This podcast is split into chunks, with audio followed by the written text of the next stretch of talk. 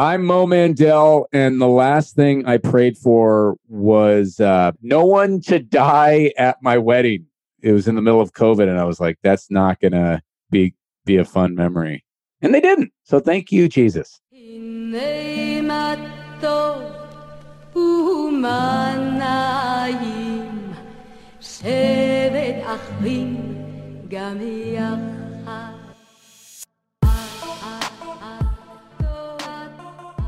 Hi there, we're JC and Jess, and this is Pray for Us, a podcast about practicing an ancient religion in the modern day. We're talking about how we observe Judaism and other religions when it comes to holidays, relationships, food, and everything in between. Today, we're talking to Mo Mandel.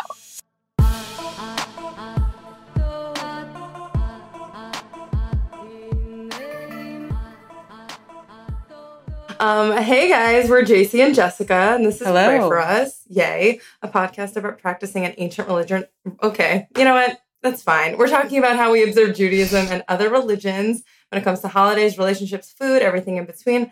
Today, we're talking to Mo Mandel. Mo is a comedian and co host of the podcast Jews Control the Media. Damn, another Jewish podcast. We love to see it. Welcome to the Yeah, we podcast, Mo. Welcome. Thank you, thank you. I'm. I wanted to hear you go through the whole spiel that you had memorized and I, then I on just after the first line. sometimes too much coffee. I can't speak properly. It's Yeah. four thirty. Let it go. But I was impressed that you had a written out. You know, you had a direction you were going to take it with in the intro. You know, that was you so impressive. We only say it every episode. that's already but- more effort than yeah. That's already more effort than we put into our podcast. Thank you so Yeah. much. I will say you guys have an amazing name, Jews Control the Media. Because it's one, true. Two, rolls Yeah. off the tongue so nicely. And three, it really makes you think. It really does. And what I am blown away by is when we uh, I came up with that name. I was like, all right, this will get everyone's attention. I love it. Jews control the media. You know, it's kind of the whole podcast is in response to like, you know, this summer with all the anti-Semitism and you know, well, I don't even This summer, to- and This the last Just this you know, summer in 500 particular. years. this, this 5,000 years. Yeah, you know, this past 5,000 years. But what I can't believe is I was able to get the website JewsControlTheMedia.com for 99 No cents. one else wanted it. None of the Nazis wanted it.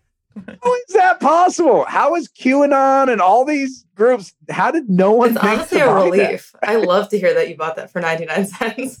Oh, I've got it. It is mine. Yeah, Jews. Can, we officially control the media, and we The control that little aspect of the media. I also praise you for having Jew in the title of your podcast. I feel like we kind of tinkered with that and we were like a Mhm. little apprehensive, like just in case, you know, they come for us. So that's Yeah. very we can brave. rebrand as Christians. You guys were, yeah, you're right. That's very smart. You guys don't really specify who you're praying to. Just general prayer. Yeah. We're open. Well, you're probably smart to do that because some of our videos we've been a little aggressive going at anti-Semites. Like we did one video where we were reacting to a Farrakhan speech where he talks about yes, I watched Seen that.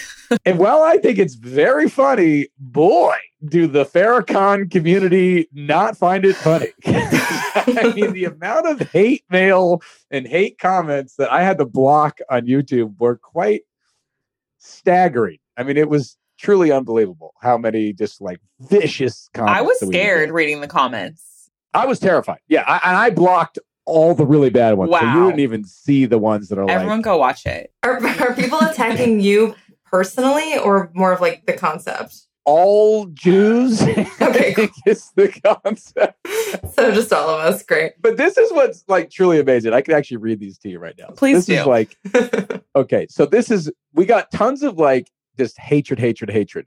But one that was pretty amazing was one guy did five comments in a row, and through the course of the comments, like they were one day after another, he started becoming a fan, which is incredible.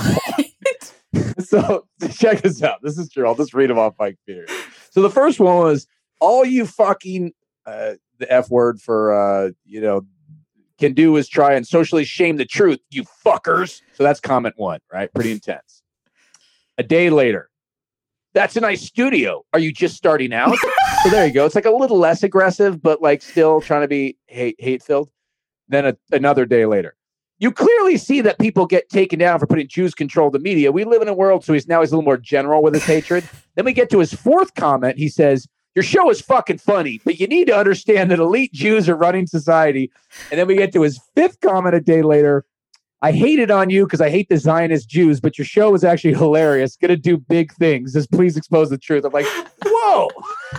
How did that happen? Like we never responded. He was just going through like a he was having an existential crisis back in his little hate lair. This is great though. Like one step at a time. You can turn them all. Yeah, maybe you guys can end anti-Semitism single-handedly, double-handedly, because there's two of you. Well, I mean, I actually I posted a black square on my Instagram this summer, so I technically ended racism. So if I could, you Thank know, you for your service. I did it for you. I'm white. I in actually like was one of those people who posted it and then like immediately deleted it. I just like didn't know what to do. that was such a funny experience too, because like I posted a black square, and then like immediately you were like, people saying stop posting black squares. It's dis- it's distracting from the issue. You know what I mean? You'd put Black Lives Matter, and all of a sudden it was like you're distracting. You know, take that tag off. And you're like, ah, how do I how do I help? I don't know what to do. I just tried to help. I mean, it's better than some girls, specifically that I went to Jewish sleepaway camp with, who would still be posting like miscellaneous vacation pictures or like them in bikinis with the Mhm. hashtag like justice for Breonna Taylor. And it's like, babe, come on. I Yeah, know someone who posted a, I think either a black square or something about ba- Black Lives Matter to their grid and then voted for Trump. I was like, no, no, no, no, no. You can't do both. If you're going to vote for Trump, you need to be public about it. You can't say that you are against racism because you're like propping up the biggest racist and most hateful man in the world. That would make sense to me. Yeah, it's hard to be like I am. I am for the equal treatment of everybody, and let's get this wannabe uh, dictator fucking asshole back in office. Yeah. I mean, I don't know. I guess maybe she's just really cares about his financial policies. what do they say? like, look, I'm all for justice, but his tax reform bill you really wins me over. fiscally conservative, socially liberal. Is that the saying? That's the Yeah, thing. that's just saying like I have relatives like that, but that's just sort of like saying I am selfish. so I really care more about money than how he you guys are treated. I mean, that's basically That's what that Exactly. means. it's a weird uh it's a weird platform to stand on, but Where sure. are your relatives? Where are you from? Um they're uh they're up in the sky operating one of the lasers. That's lighting fires. Uh no, my, my yeah, you know, you know how that goes. I'm sure you got a couple laser captains in your family as well. Not mine, actually. We're uh, not smart enough, unfortunately. oh man, you gotta you gotta get to you guys are just running the banks, this kind of small time too stuff. Yeah. Yeah. And my family is um my parents live in rural Northern California. They're both Jews from New York, the Bronx and Brooklyn, respectively. Boom, boom. hmm And Mhm. uh, then they moved out to San Francisco and then the middle of nowhere to raise their kids and be hippies and stuff, which they're still they're still rocking pretty hard. How does that make you feel? How does that make you feel? do, do you wish that your parents stayed in San Francisco or did you like your rural hippie upbringing? I like the way I grew up in the sense that like I grew up on a dirt road. I was swimming Mhm. creeks, you know, just like just A you know, creek up Jew. like, I think you might be our first. Yeah, there's not a lot of Creek Jews out there. that's that's actually I at my brother's uh, wedding. I was the best man, and uh, it wasn't a lot of competition, but it was in a forest, and I think that's my opening joke. I was like, the only time you usually see this many Jews in the forest, they're lost, Oh. and I think I somehow. I may have segued to some sort of a Holocaust joke, which wasn't Did that go over well? That's where appreciated. mine- No, well, went. no. yeah, I mean, it, it was heavily implied, but you know, so I like the fact that I grew up there, but at the same time, I mean, it was it's kind of weird because like I hear you say Jewish summer camp, and I know to a to majority of Jews, it's just like every Jew goes to summer camp or Mhm. something like that. But I grew up, there was like no Jews in our town. You know, there was like maybe four families. Although this is hundred percent true. In a town of seven hundred people, there were four Jewish families. The judge, the doctor, the real estate agent, and my dad is psychiatrist. to your point, I mean, Jews yeah. control the media and a bunch of other stuff. it almost seemed like there was like this town where they're like, all right, we need to import some people to run these positions. and they were all like big, black bearded, you know, curly haired, like really Jewish looking guys, you know, so it was uh you know, it probably didn't help the stereotyping in that town.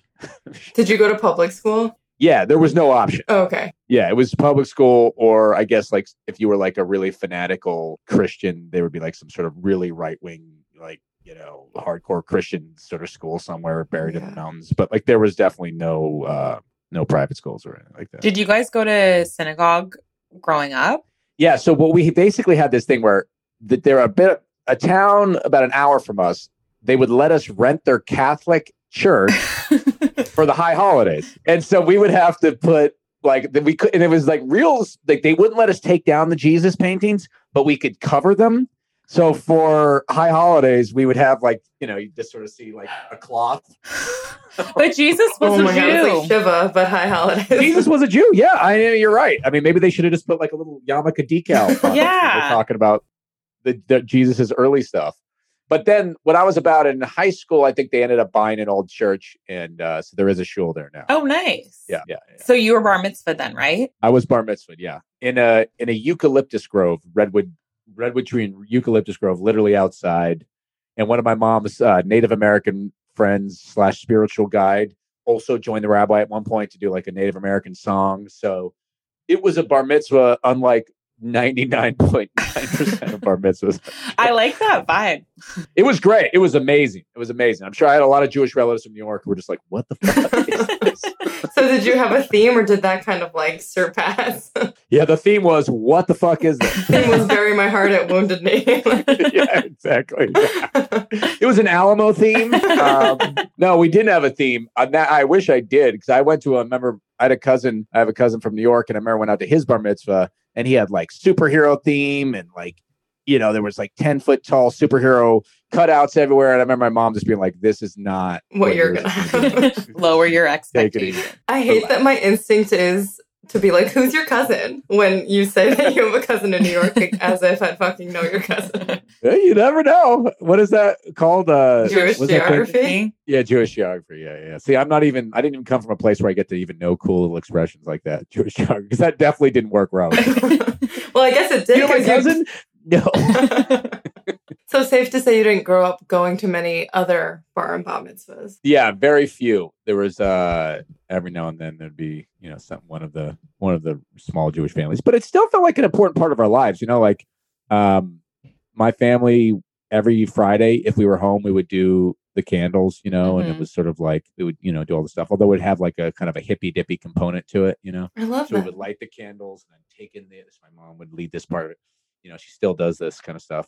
She's probably doing this right now. Taking the light energy and then send it to Africa, or is this kind of like so? It's very like new agey kind of stuff, you know. Which is honestly how I like religion. I like it when it's you know more Open to interpretation. yeah inc- inclusive of Yeah. just general spirituality. I honestly feel like I'm from Arizona and I feel like a lot of Jews there are like that. It's a lot of like hippy dippy Jews who are more like spiritually inclined and probably are like similar to your mom versus like someone who's from where JC's from on the East Coast that's like, you know, like a stressed out, anxious, like New York Jew who's like doesn't like the outdoors. Well, I didn't say we you were really stressed out. I wasn't saying we're not stressed out and anxious. That's definitely was still a part of it. you know what I mean. Just a real he. I guess. Yeah. No, there's definitely, you know, it's definitely true. Because when I, I remember one time I got asked to do some big show at the comedy store that was like about like it was all for like the Jewish audience. It was like a charity event for like one of the temples, and some of they had, they had some other comics on there who were doing bits that I was like, I don't even know what the fuck you're talking about. Like they were doing like really specific jokes about like different customs in Judaism and like, why do we do this with the lemon tree? And I was like, do we do it? That's why I always say to JC, I feel like an outsider in Judaism sometimes because there's so much I don't know, like about like the specifics of the religion, even like words to prayers. And she's like, I don't feel like an outsider. Do, do you feel like an outsider or do you just feel like there's a range of Judaism? it's interesting. I, I think there were periods in my life when I definitely did. I mean, I think I just by nature feel like an outsider from everybody Yeah. anyway, because I don't know if that's just my weird mind or just the way I grew up, which is kind of weird and doesn't really go into any real category, I feel like necessarily. But I would certainly feel like an outsider at certain points because there's a kind of, yeah, there's kind of like a Jewish, mostly East Coast culture Mm-hmm. that is very synonymous with Jews of a certain socioeconomic class from the East Coast, right? Mm-hmm. And while I grew up definitely like, you know, middle class, upper middle class, whatever, as far as you are when you're on a dirt road in the country. It definitely it was a very different kind of upbringing. But at this point now, I don't really feel like an outsider because I feel like I don't know. I sort of I've gotten to know enough Jewish people that I feel like there is generally a kind of language beneath it all that I very much speak Yeah. and very much connect with right away. If that Yeah, I long, can relate to that. long-winded, uninteresting answer answered what you asked. No, I was fully agreeing with everything that you said. I thought that was very well said. My wife is from New Jersey and she doesn't like the new agey stuff. That's not her her vibe. She's much more like East Coast How'd you guys meet? stand up. Nice. But she's a doctor, Yeah. correct? Yeah.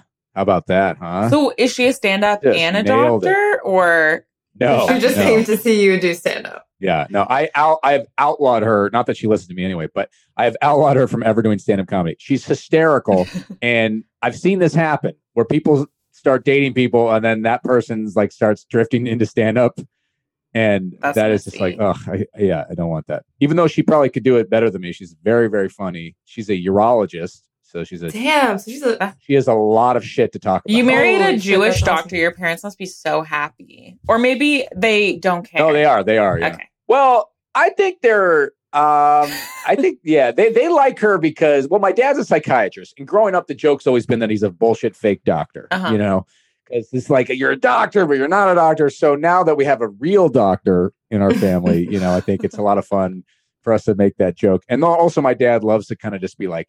Oh, the medical school. Let's talk about that all the time. my wife's always like, "Does your dad like just love talking about being a doctor?" like I think he's been waiting for somebody to talk to about it for 45 years. And finally, she came around.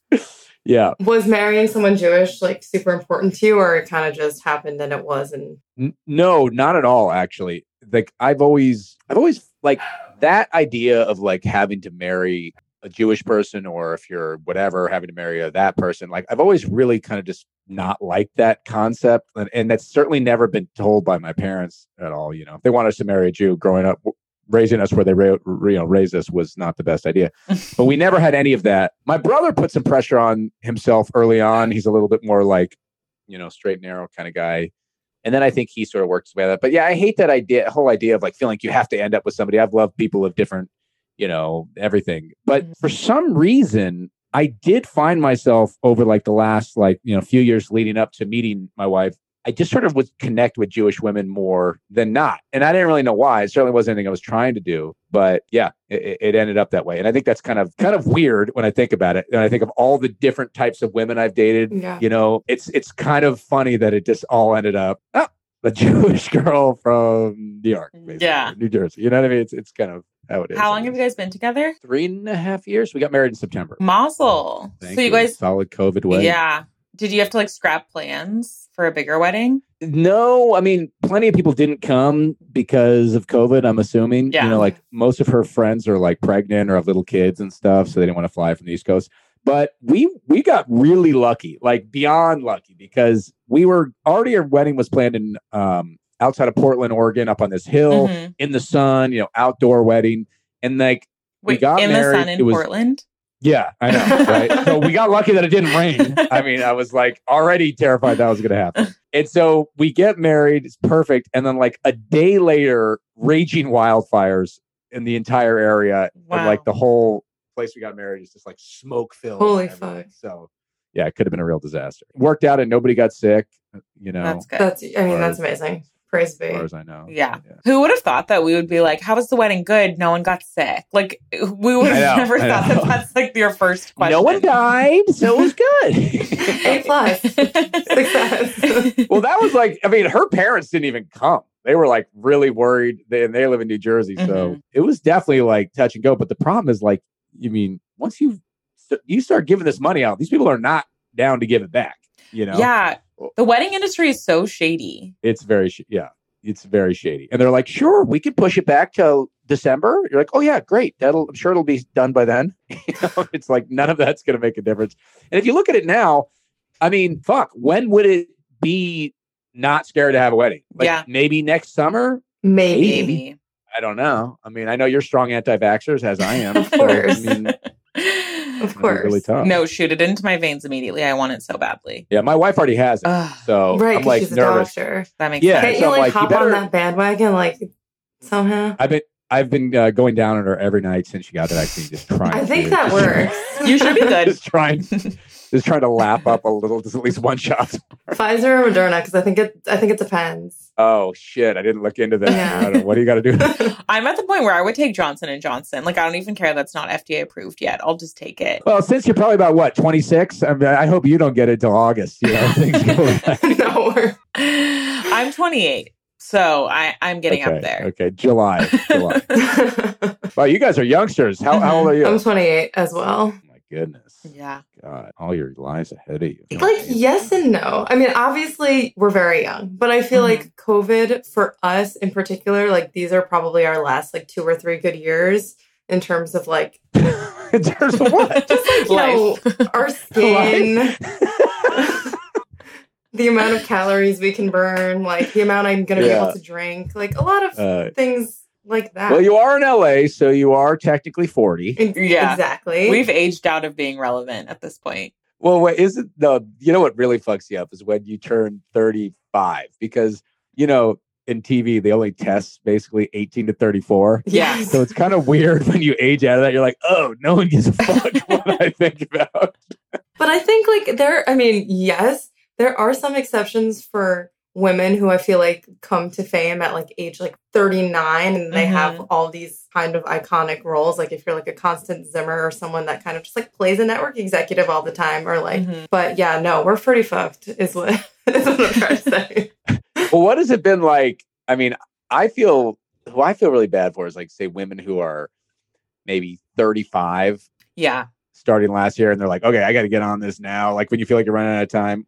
And then all of a sudden you got to sit out basically a year know. dating. I think that's got to be weird. Yeah. Well, I think it sucks if your biological clock is ticking. I mean, everyone's is technically, but like if you're in that age where you're like, for example, I know someone who was Orthodox and was like waited, is saving themselves or was saving themselves for marriage. Ooh, And was. They like Yeah, wanted let's hear about, let's hear about the a post what?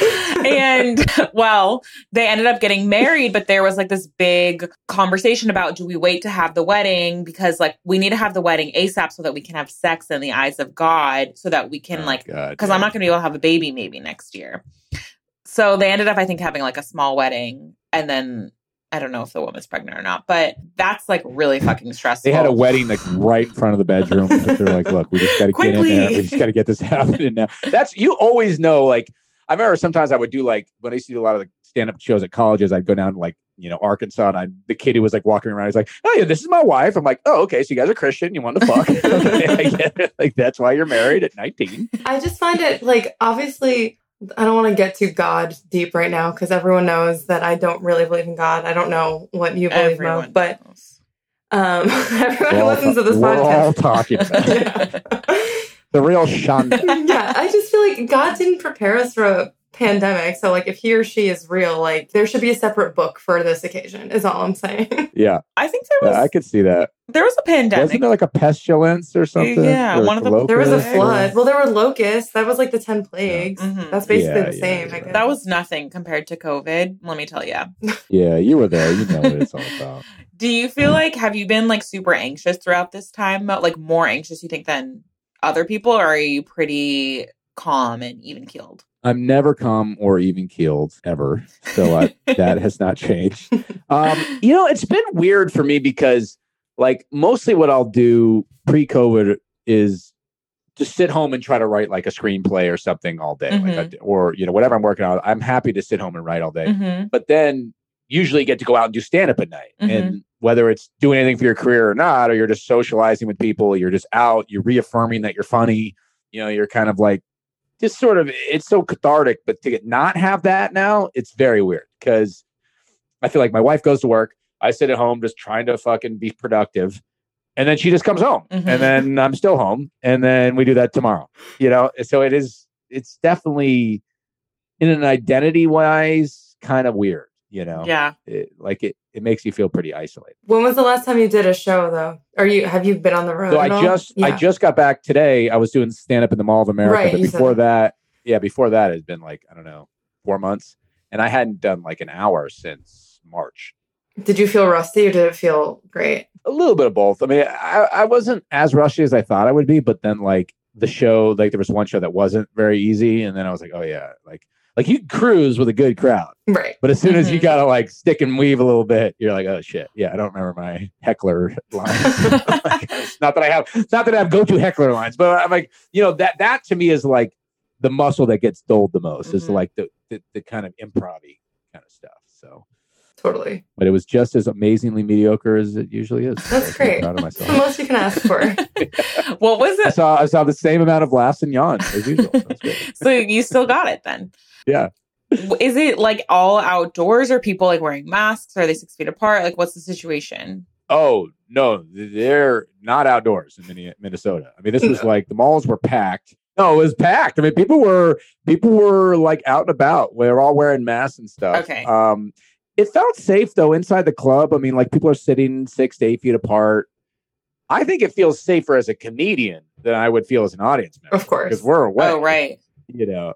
But it seemed pretty safe to the crowd too. It seemed like the, I mean, the club. I've done a few clubs during COVID, and they all have taken it very seriously. They're cleaning everything down, Okay. and people wear masks, and you know, There Everyone also are seems like far less cases in the middle of the country. And there are fewer people. Yeah. people. right, right, right, right, and and they're and they're huskier, so they can really fight it off. You know, They're oh, wait, hard actually, folk. it's kind of the opposite. It's kind of the opposite with COVID. Yeah, but you know, all- but this club was like very clean. Like I, I felt like I didn't feel nervous about it at all. And also, flying is like everyone says it's so dangerous and everything. You got on the flight now. I've had my own row every flight I've taken since this has started. Like there's just nobody on these planes. I had a general meeting with um with someone the other day, and I was talking about it was my last day. That is the humblest brag I've ever heard. in oh, sorry. Um, I had a general meeting with, let's say, the guy at Starbucks. it literally might as well have been someone from Starbucks. Um, but I was talking about how I was in St. Louis and I was flying back to LA the next day. And she was like, Really, I don't think flying is safe at all right now. Like, that's just what she said to me. And I was like, This is so awkward because I don't want to like put you down during our meeting, but like have your opinions. But I genuinely fully agree with you. I've had my own row like three out of four times I've flown. No one is there. Everyone is wearing two masks. The flight attendants Yeah. are like very diligent. Um, I feel safer on an airplane than I do in Gelson's 100%. I mean, yeah, hundred percent. Grocery stores are more dangerous. I think. yes. But it's also funny that like people are so illogical. You know, like we went up to my family's place for Thanksgiving and they wouldn't let me and my wife stay in their house and we had to stay in a hotel and we had to, we all had to eat outside and I couldn't touch my nephew who was like 2 years old and Mm. and yet my brother's wife's sister is playing with my nephew and all around there and she's like dating my friend Mario who works in a warehouse. I'm like like I mean like how is that any safer? Shout out to Mario. yeah, shout out to Mario laying it down uh, Amazon warehouse, San Jose, and uh, but yeah, so it's just kind of like like okay, because we got off a plane, we're more dangerous than this. Eh. I feel like everything is dangerous.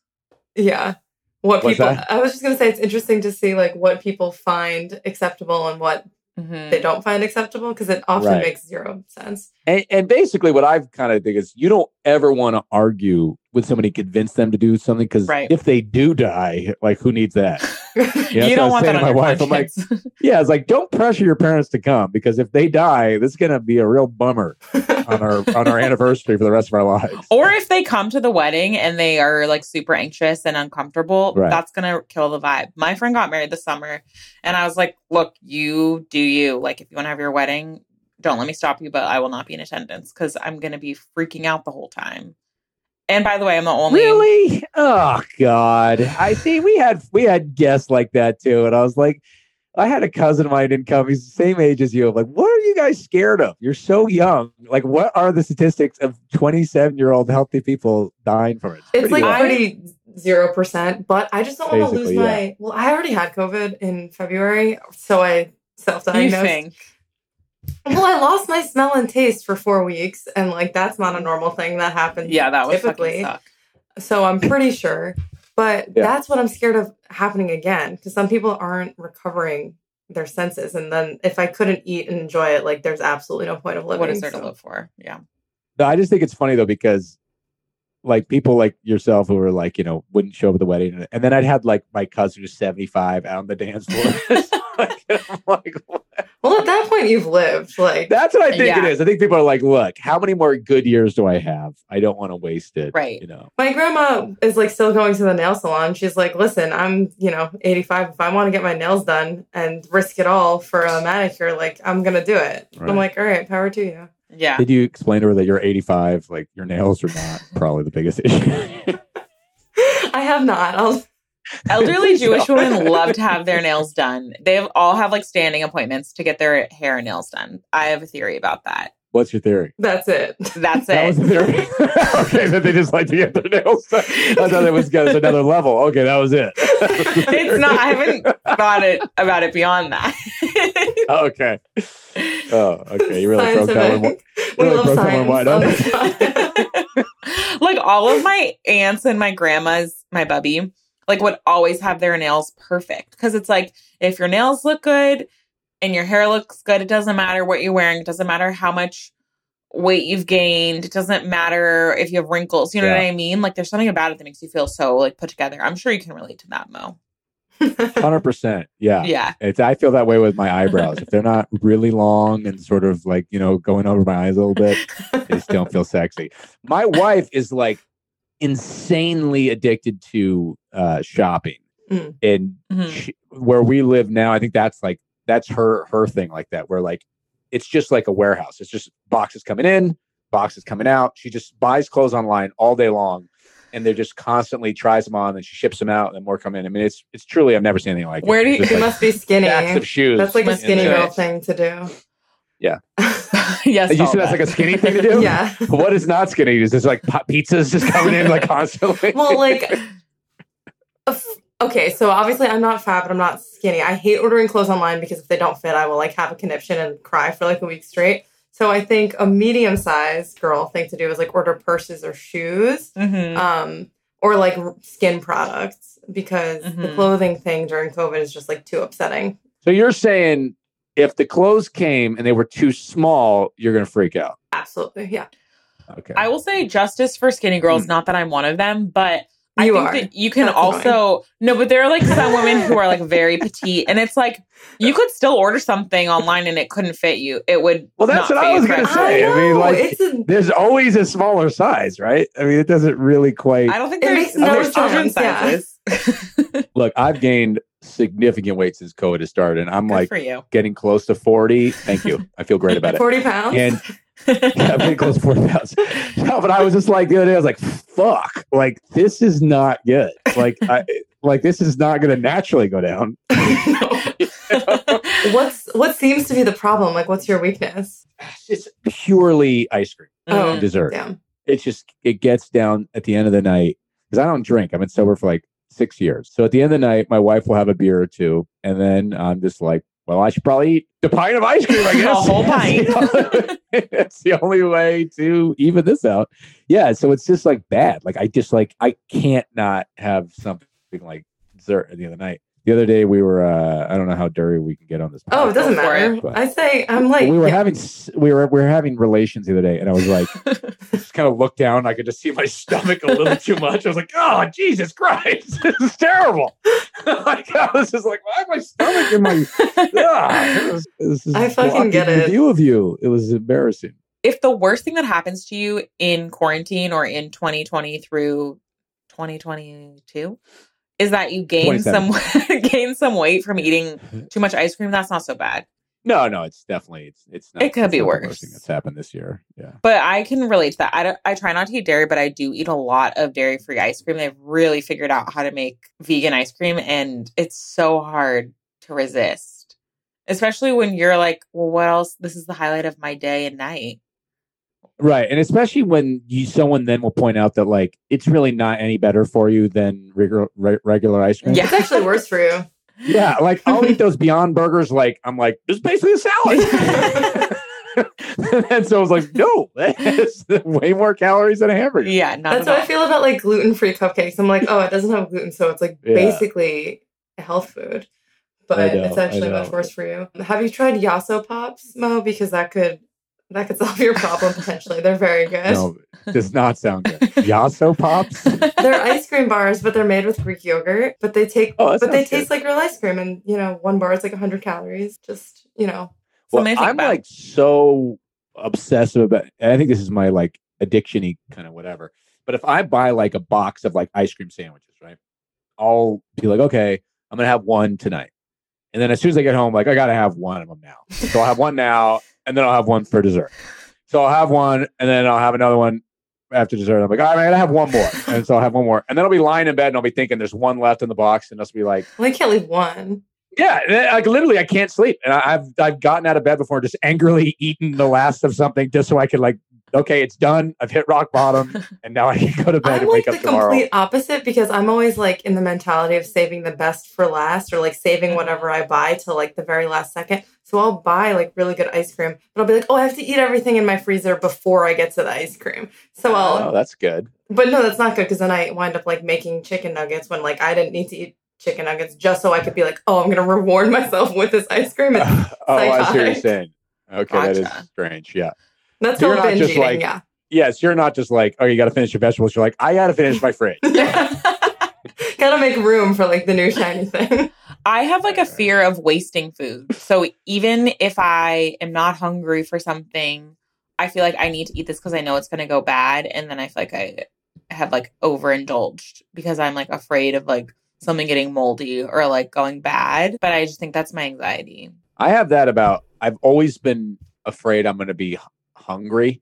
Yeah. So like, if something comes, I'm like, I better eat all of this food now because I don't know about a past life I was like in the Donner Party or something. But it's it's really kind of. I really think that's a Jewish thing of like fear of like not being close to a bathroom, fear of running out of money or gas, fear of an angry mob. fear, Of, fear. yeah. I mean, the only time that I have to use the bathroom is when I legitimately can't. Like the second I get into my car to go somewhere, that's when it happens. Yeah. Yeah, yeah. I am glad about that. Me and my wife, we both have to pee like constantly, so that's at least good. That's I mean, we were in Hawaii recently for our late honeymoon, and there was probably about eight or nine different times for each of us where we're just peeing like behind a tree or something. Strong It bladders, I love it. Okay, I think the worst thing about one of the worst things about COVID is that you can't use a public restroom at a restaurant or a coffee shop anymore. So when you're Very If you annoying. have to go bad enough, they'll let you. Just saying. no, really, Oh, really? What do you? How how have you done that? Yeah. Well, teach us your ways. I mean, it only happened once when I was in New York um, over Thanksgiving. I had to use a bathroom really badly, and I walked into a restaurant with my mask, and I was like, "Can I use your bathroom?" And they were like, "Yes." Oh well, they. But the, oh, okay. I feel like you're lying. I feel like it's not what you went in there and did. I feel like you were just like. I mean, I probably like did do that. I'm just putting on a calm face right now to tell the story. Because that doesn't make sense. Like, then that's not the rule. If you just walked up and said, You have to you have to play it up a little bit. Like, I'm so sorry. Like, I do have IBS. Like, if I don't go now, like it's gonna be a "Oh, okay, problem. okay." I do have put on put on the Jeffy accent. Oh wait but that's really intense. You're like, I need to take a shit in your bathroom. like that. If you go in with the IBS, like Well, I, I, That's I really actually only lot. peed, but like you have to play it up. But they'll I I have you. explosive diarrhea. Please let me in your bathroom. It's already Please. got my leg. Please help me. Mo, I wanted to ask you really quickly. You talked about you and your wife. You said where we live now. Do you guys live in LA or did you recently move? So we were doing a long distance relationship. I was living in LA, and I met her in Portland when I was doing stand up uh, up here. Okay. And so we had been doing long distance the whole time. And then uh, COVID came, and it was like, well, it's no point to be in LA.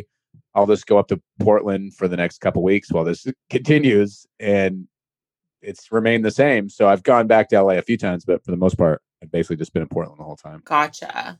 I love Portland. That's so cool. I've never been, but it Yeah, seems nice. idyllic. Have you been to that strip club where they It do seems the idyllic. Have you not been paying attention to the news this summer? The Portland is not been Yeah, idyllic. just- like What the coffee shops about? and stuff. Oh, the coffee shop's not the riots and the fires. Mo, she's gonna edit Okay. this whole part out. She can't Okay, even stand great. to be embarrassed. I'll keep it. It flows nicely. Yeah, the DC seems like it's been pretty good lately. I feel like Portland compared to LA, though, it seems like your quality of life is probably going to be a little better. you definitely ha- can afford. I mean, we don't. We just rent, but it's like I'm trying to get my wife to move to LA. and She wants to. She's looking for a job down there, but Mhm. like she always is like, you know, we could buy a nice house here in LA. We'll have to live in a storage unit. I mean, the comedy scene in Portland's good. It's good. I mean, like like since I've been up here, obviously it's just been COVIDed, so there's nothing. But I kind of like, you know, my stand up is like not necessarily uh aggressive, but it's very much not politically correct. Like it doesn't live in that world. So I've noticed some of the local comedy stuff up here can be like very much like buying into the woke Kool-Aid Mhm. in a way that like I just didn't even know comedians Did. like I just come from a place of like comedy is so it's so com- contra- uh, confrontational. Like that's Yeah. the point of comedy to Mhm. like break through, like say that. So it's weird to me to see like comedians who are like wanting to play by these rules. Seems just antithetical. I feel like a lot of younger comedians are doing that now, though. Yeah, Mhm. It just like makes me sick, to be honest. Yeah, I know. Okay, I did a show up here before COVID. and They were like, "Just so you know, our our our crowd is sort of like this. Like we just try to like have." I'm like, uh, What? I've been doing this for like 18 years. Like if I'm doing some material that they don't like, I'll do other material. Like uh, I don't know what to tell you. That's fucking weird. That happened in Portland. Yeah. So I, I've met some great comics up here, and, and it is a good scene. It's just sort of like there's that that woke kind of culture is this is like the epicenter of it. Mhm. So in that in that sense, I don't know if this is like the most ideal place for me comedically, but Yeah. you know, We can be like know where it is right the now. alt comic there. I feel like By You know what alt comedy being is? Totally, by being totally not alt. no, I feel like you're alternative because you're like the outlier. Right. so maybe that right, could work right. in your favor. This, guy, this guy's so alt. He's doing act outs and uh, he's like He's just yelling at us. he didn't vote for Bernie. Yeah, I don't know. I mean, I, I like all that with comedy is just so weird because I don't know. I hope things mellow out because it just seems like over the last couple of years you have to like take a side so much and you're like one or the other and it's just like exhausting. Mhm. It's like comedians are by nature supposed to be kind of contrarians, Right. Right. which means you have to kind of be in the middle on so you can comment on both sides, you know? Mhm. So as soon as you don't have that ability, you're kind of just having to be like a cheerleader for one side or the other, and that's kind of boring. Mhm. I mean, I feel like every, not every, but a large amount of comedians that I follow on Twitter who are like part of the LA community are just like so outspoken about like the same politicians and the same stuff over and over again. And it's like, oh, you're posing in your Bernie underwear? That's so sick. Like, oh my God, Right, we fucking right, get it. I think I saw somebody had a good thing where they're like, no matter how much, no matter how much you hate Trump, you're still a shitty comedian. it won't help your brand. I feel like it's great Right. if you practice those values in your life, but you don't necessarily need to like preach them to other people. Like no one's gonna see a woman in her Bernie underwear and be like, "Wow, that really made me think." You know what I mean? Like, Can it's we so talk about that? I want to get the the young female perspective on this. What is like? Okay, there's such a thing on Instagram where it's like girl, female comedian in her underwear. Set Ninety nine percent. The point of the thing is it's I'm sexy and I'm naked basically, and then here's like a half ass little joke I made so I can justify it's Yeah. a joke. But it's kind of like, uh, okay, like I, Is I that- don't get it. I'm not I a fan don't of that. I don't think it's funny. I think if you want to be a model or an ASMR girl, great. I approve. But there's plenty of very funny female comedians who do it. I like know, it's definitely get it. like it's to me as a guy who can't do it. I think it's like you can do using it. steroids. It Yes, is. I It's like a, definitely a way to boost your platform and to boost your following, and then like the rest will come. You know. You know what? I I think it's Yeah, not even about that. I think it's about boosting your own ego and self confidence because every like you get makes you feel better about yourself. sure. because you're like, wow, I posted a half naked picture of myself, and I like am you know wearing my Bernie underwear. I like told people to vote or told them that Black Lives Matter, like in the caption. So like I did good as well. I think that might be. How But a what's strange to me is it's like so many of the women I see do that are just great looking women with great bodies. So there isn't anything like. But those But women are there's, like, a insecure too. kind but of- there's no But commentary. there's like a confident yeah there's like a there's like a there's like a, a pride there's like a proud like, element to it but it's like you're just good looking and you're showing yourself being good looking I don't, but those like, people have weird. issues I don't too. I don't know. yeah I don't, I don't get it i'm jealous though I know. I think that's the thing. It's like, do I genuinely I lose this ice cream dislike weight, that, or naked the whole time. Once you lose this ice cream weight, it's over for all those bitches. it's over oh yeah, i'm gonna start slaying We wanted to ask you, you and your co-host Jake Silverman refer to yourself as bagel boy chicks. Yeah. Can you explain what that means? well do you know what boy chick have you heard the term boy chick I have, but I I've don't heard know. it, but like I low key don't really know what it means. okay so boy chick is uh a Yiddish Is it like goyim for boys? Oh no, because that's no, no, no, it's not goyim at all. You, you It's like misunderstand. it. Our, we're, Jews control media is we're Jews. I It's an yeah, I ironic. okay, I, just to clarify, I don't know if you thought this was like a QAnon sort of that word. I website. was thinking of another word. I'm like, God, I hate myself. Uh, no, so boy chick means like like like growing up, my my dad would call us that when we were kids, or even now it still calls boy chicks. It's just sort of like like uh, a term for like fellas or you know oh, it's just like a normal. kid- kids. Yeah, it's just like a yeah, it's like, It's like Kinderlocken, but like for older. Yeah. I don't know what that Me means. either. but like that. Did you guys Right, not watch exactly. Rugrats? All these cool podcasts, you know, they always have like they have a name for their fans and a name for themselves. So we're just trying to manufacture. We've been trying to do that too. We're like our little prayer books, our little like Bible. And people are like, no, we're not that. we have No, not it just doesn't work at good. Yeah, we haven't really uh we haven't really either. Although I do a podcast I've been doing for years with my wife called The Full Release and it's a sex and medicine show and we tried and sort of succeeded in branding our audience the wet spots. I love that.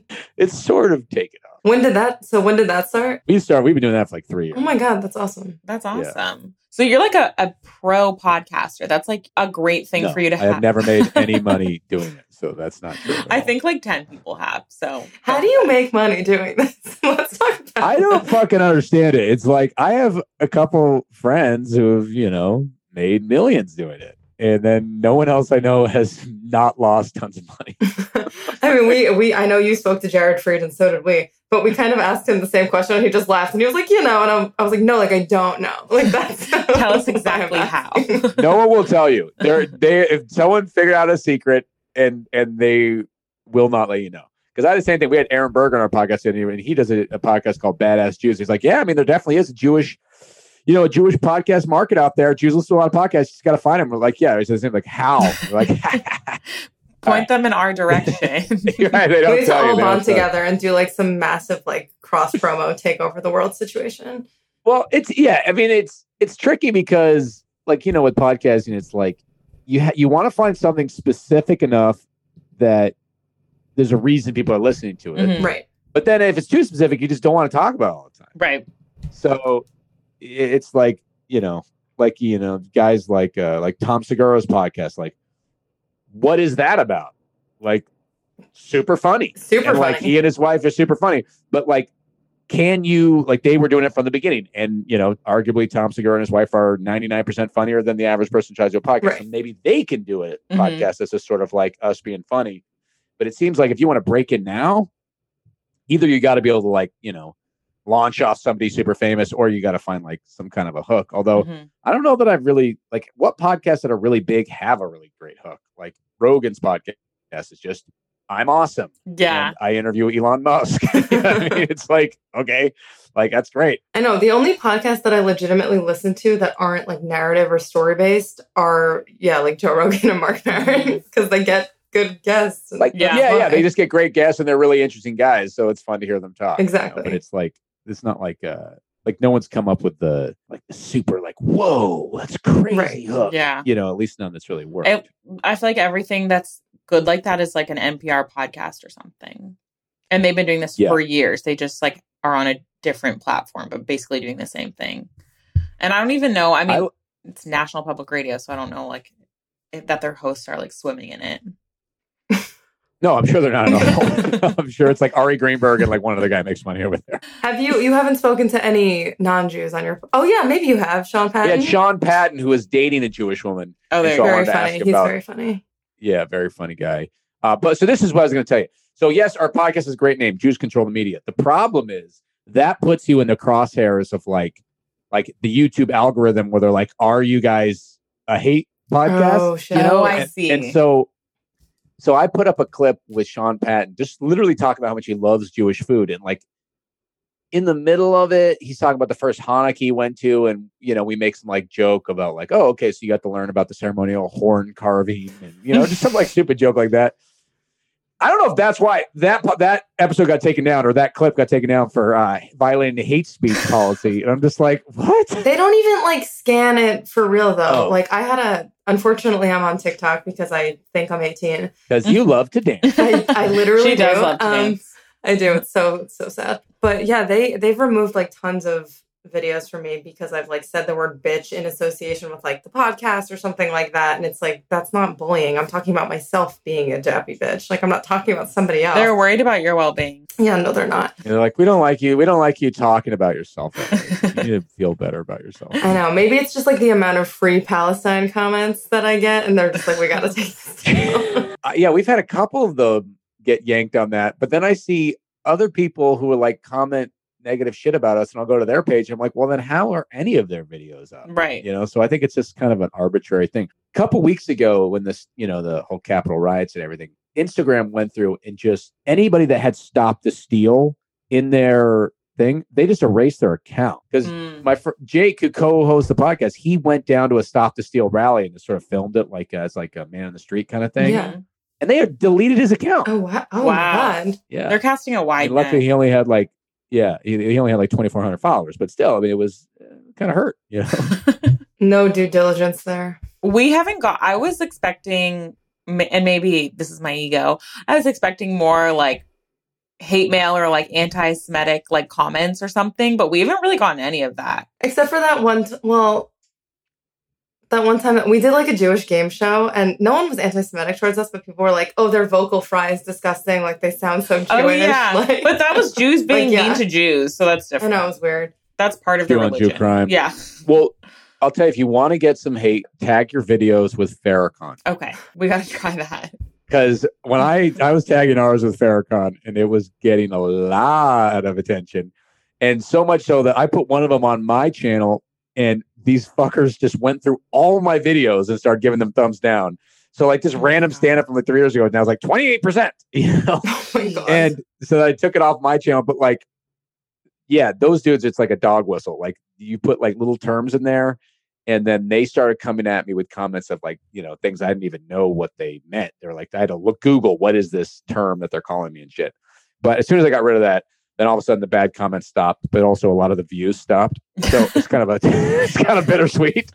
you can't have it all as i like to say yeah, you, you just cannot have it all. mo thank you so i feel like we've taken so much of your time thank you for chatting with us we have to stop saying that. Like, yes, Well- we have taken his time, but this was fun. It's not like we're I like, had I know, plenty but I feel I had like- nothing to do. longer than an hour, I- I start to feel bad. I feel like people, their butts start. people have and they lives. I get it. I get it. Um. So yeah, do you feel good It's been a about it? Pleasure. I feel really, I feel really good about it. Okay, That's good. You can find him on Instagram at the real Mo Mandel and on Twitter at Mo Mandel. If you're a fan of the show, please subscribe on Apple Podcasts or listen for free on Spotify. And don't forget to rate and review us. If you want to support our show financially, go to anchor.fm slash pray for us slash support or just DM one of us and ask us how to donate money. Or honestly, you could just Venmo me. It's Jessica Dolan1 on Venmo or JC. Even $1 can make a difference. Okay, follow us on Insta at Pray For Us Pod, and if you feel like it, send us a note at prayforuspod at gmail.com. This podcast has been mastered and mixed by the one and only Josh Fisher. Yay, We love you, Josh.